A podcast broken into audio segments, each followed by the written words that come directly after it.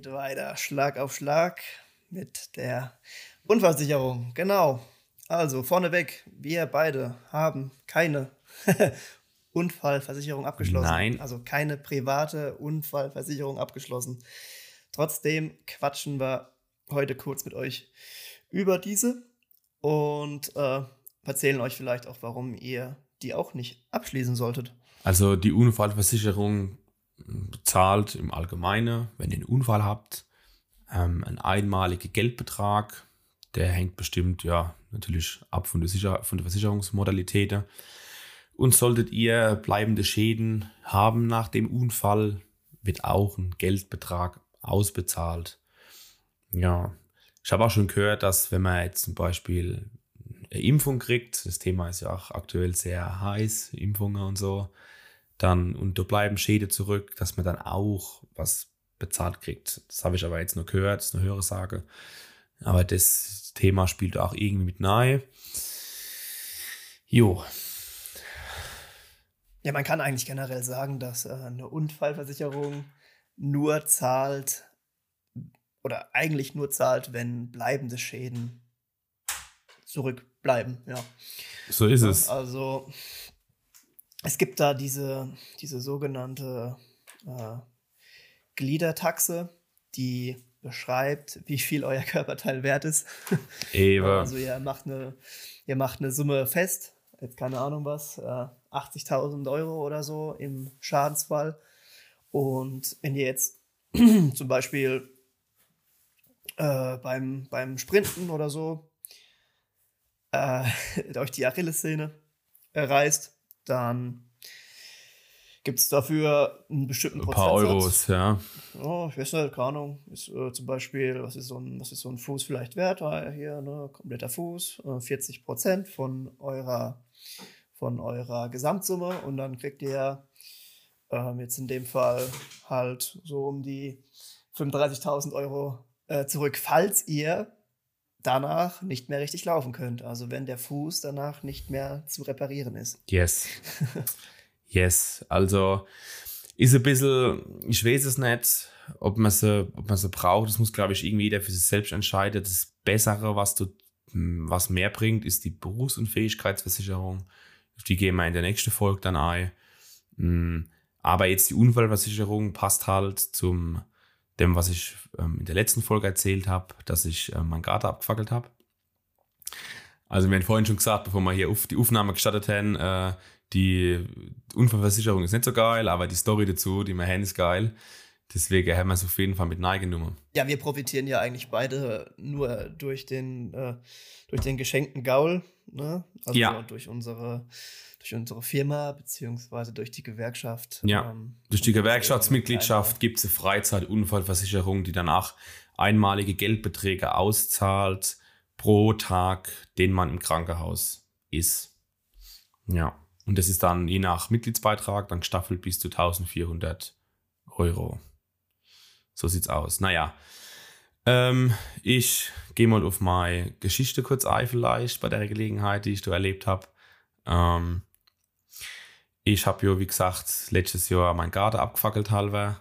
Die Thuja-Heck und ein paar andere Sachen, die im Garten rumstehen, es waren die Leidtragenden da drunter und auch ich als Person, weil ich habe versucht, das Feuer zu löschen.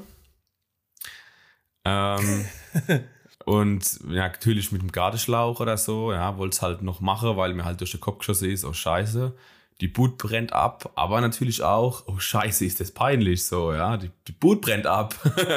Und dann bin ich halt zum Wasserschlauch gerannt in den ersten Sekunden, wo das Feuer natürlich noch sehr, sehr klein war. Ja, und aber um zu dem Gartenschlauch zu kommen, muss ich seitlich am Haus eine längere Treppe noch unten.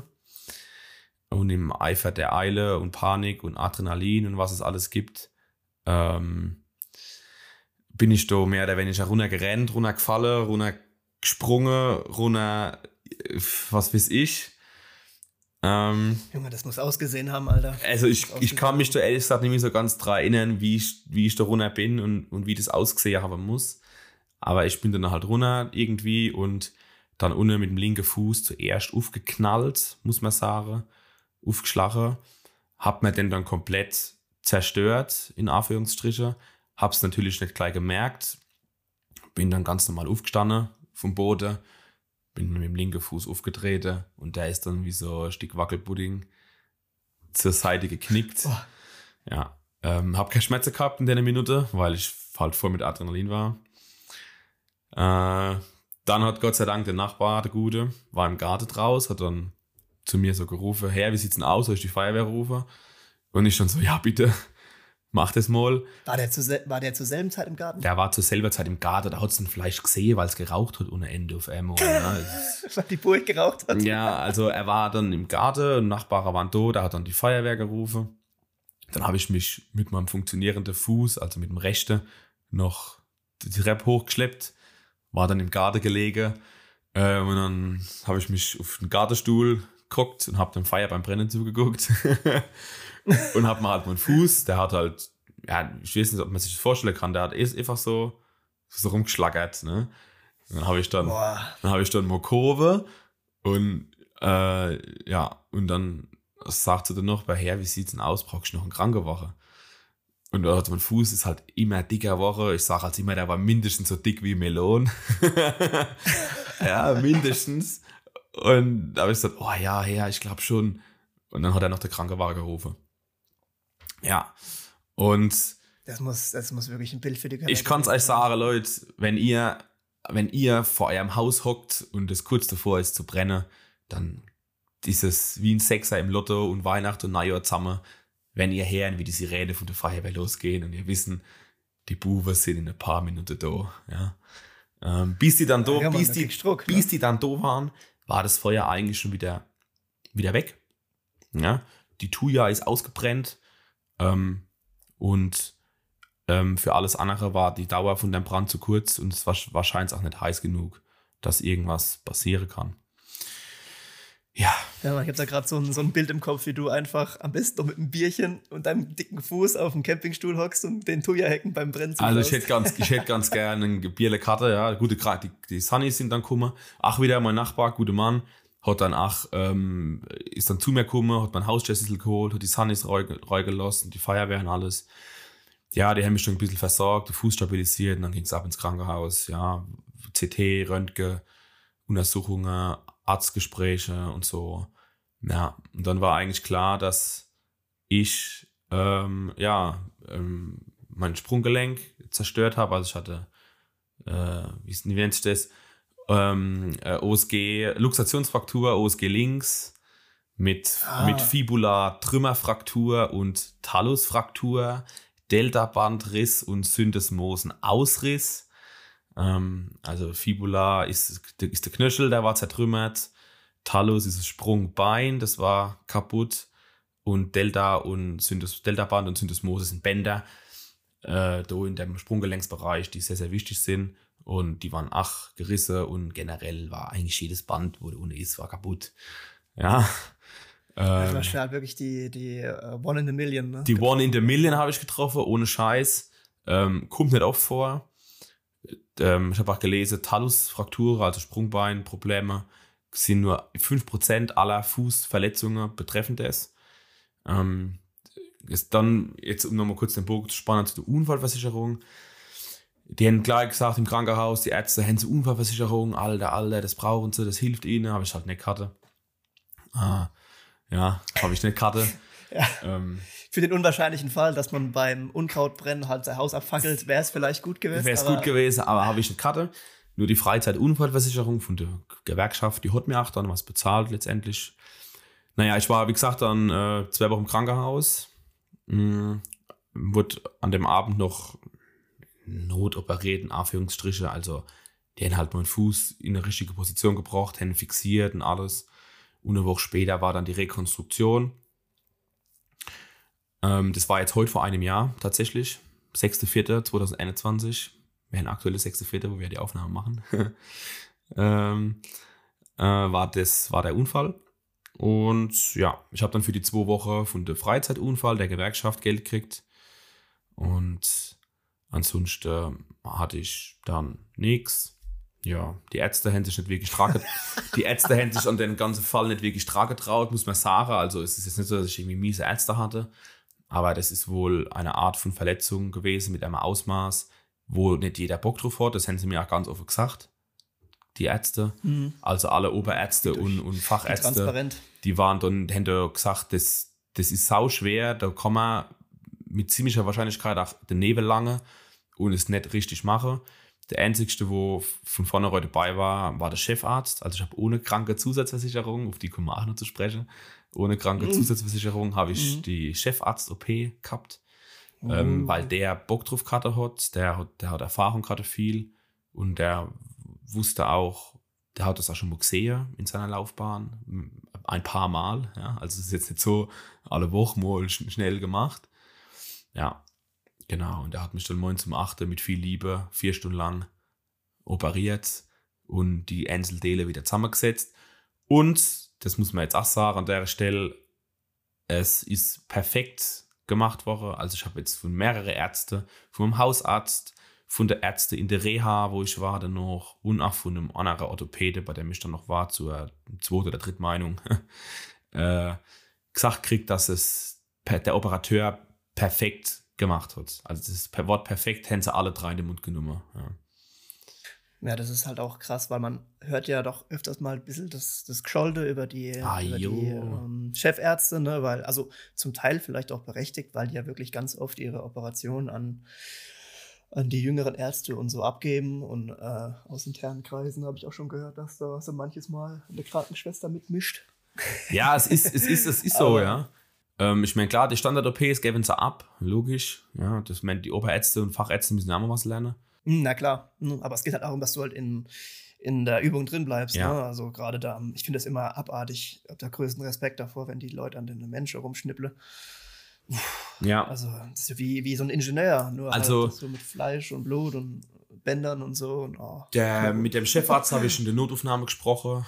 Da hat auch sich diese Not-OP an dem Abend gemacht, sage ich mal. Und er hat gesagt, er nimmt das zu Herzen, er bereitet sich darauf vor, er nimmt das auch ernst, weil er weiß, dass ich ein junger Kerl bin. Ja? Ich habe mein Leben noch vor mir und ich muss, solange wie es geht, einwandfrei mich bewegen können.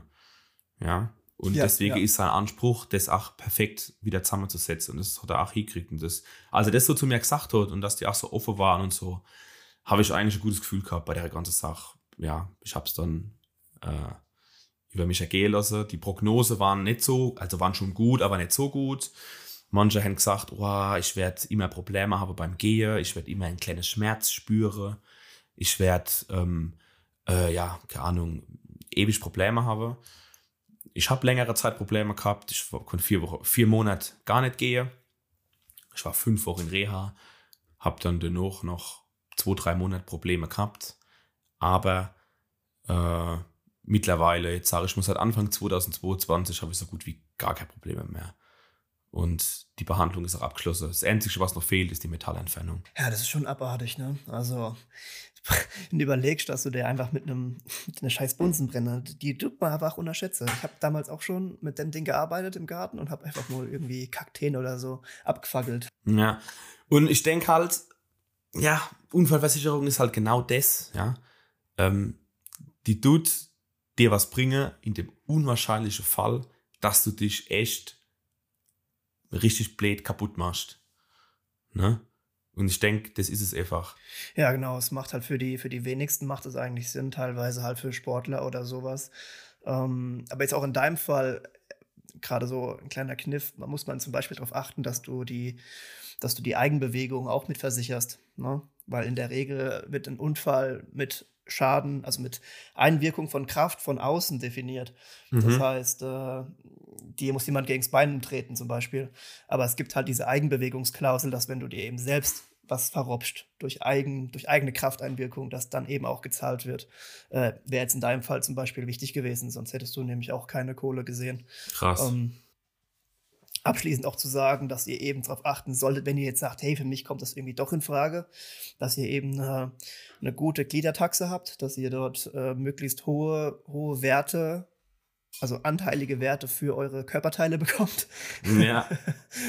Und was man noch dazu sagen kann, das machen viele Versicherungen oder viele Produkte, die eigentlich so crappy sind, also die eigentlich nicht so geil sind wie jetzt diese Unfallversicherung, die locken dich dann mit diesem Beitragsrückgewehr. Also die sagen dir, hey, du zahlst die zwar und wenn du dir die ausläuft oder du keine Leistung in Anspruch nimmst, dann kriegst du die Beträge, die du gezahlt hast, zurück. Ja, das krass. Hört sich ja geil an, das hört sich ja gut an. Ne? Ja, das ist ja natürlich geil, logisch. Die Versicherung und krieg die Kohle zurück. Aber du zahlst halt indirekt, zahlst du das halt übel mit, dass du die Beträge zurückerstattet bekommst am Ende der Laufzeit. Und das macht es dann halt wieder super unnötig. Also ich würde mir jetzt nach dem Erlebnis immer noch keine Unfallversicherung holen.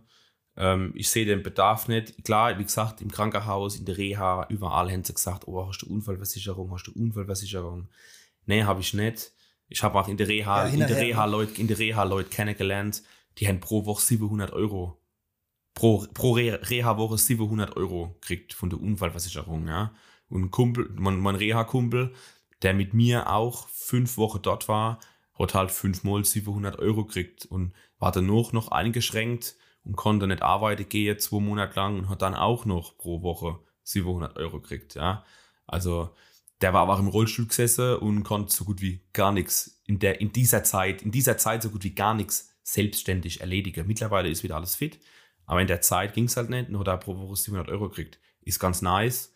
Aber das klingt dann natürlich war halt gut, auch der einzigste, das war halt auch der einzigste, wo mir das erzählt hat. Die anderen haben halt auch nichts gekriegt. Und da muss ich halt sagen, die Freizeitunfallversicherung hat da gut bezahlt. Ich habe für die Woche, für die Tage in der Reha und für die Tage im Krankenhaus jeweils Geld gekriegt und konnte durch den Höchstsatz abrufen, der machbar war für den Mitgliedsbetrag, wo ich zahle, das waren über 1000 Euro. Und ja, das habe ich gekriegt. Das war halt so ein kleines Goodie. Ne? Jo, genau. Ich meine, weißt du aber eben jetzt auch nicht, was er für einen Tarif hat? Oder nee, das weiß ich alles nicht. Um diese Leistungen zu bekommen. Wir haben uns ja nicht drüber unterhalten dann. Ja, das ist ja dann too much. Ja. Genau. Aber in der Regel, wie gesagt, klar, für die ungewöhnlichen Fälle, ich meine, wie hoch stehen die Chancen, dass dir sowas passiert? Ja, genau. Ich meine, es kann immer passieren. Wäre es natürlich schön gewesen. Aber es kann immer passieren, habe ich jetzt auch am eigenen Leib erfahren. Auch in den Momenten, wo man nicht dran denkt, passiert sowas dann. Aber, jo. Ja, das Leben ist halt lebensgefährlich, ne? Ich weiß nicht, ob man so eine wirkliche Unfallversicherung braucht. Muss jeder selbst entscheiden.